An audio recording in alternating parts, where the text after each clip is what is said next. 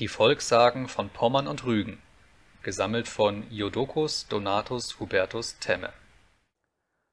Klaus Hane Die Herzöge von Mecklenburg behaupteten von alten Zeiten her Gerechtsame auf das Fürstentum Rügen zu haben.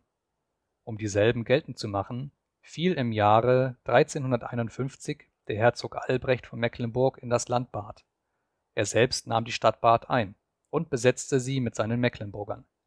Die Stadt Grimmen wurde von Niklas von der Werle eingenommen, und gegen die Stadt Leutz schickte er eine Abteilung seines Heeres unter seinem Hauptmann Klaus Hane. Diesem Klaus Hane erging es aber auf seinem Zuge so schlecht, dass er darauf nichts gewann als ein Spottlied, das man noch jetzt, nach beinahe 500 Jahren, zu Zeiten in Pommern hört.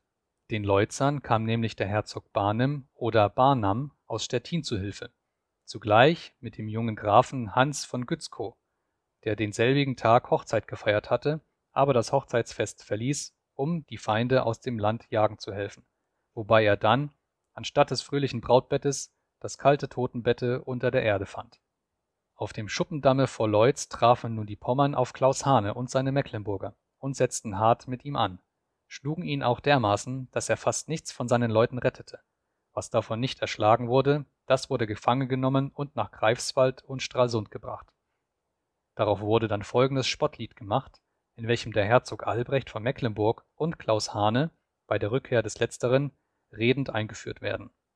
Der Herzog sagt: Hane, Hane, woll heft Torretten dienen kam. Hane sagt: Herr, dat heft Goddan Hertog Barnam. It is ein klein Mann von Liebe, aber ist ein Held im Kiefe. Herzog sagt: Wo hast du denne gelatten unsere Lüde? Hane sagt: Herr, sie sind in gutem Beholde. Sind sie nicht Tom Sunde, so sind sie Tom Gripswolde.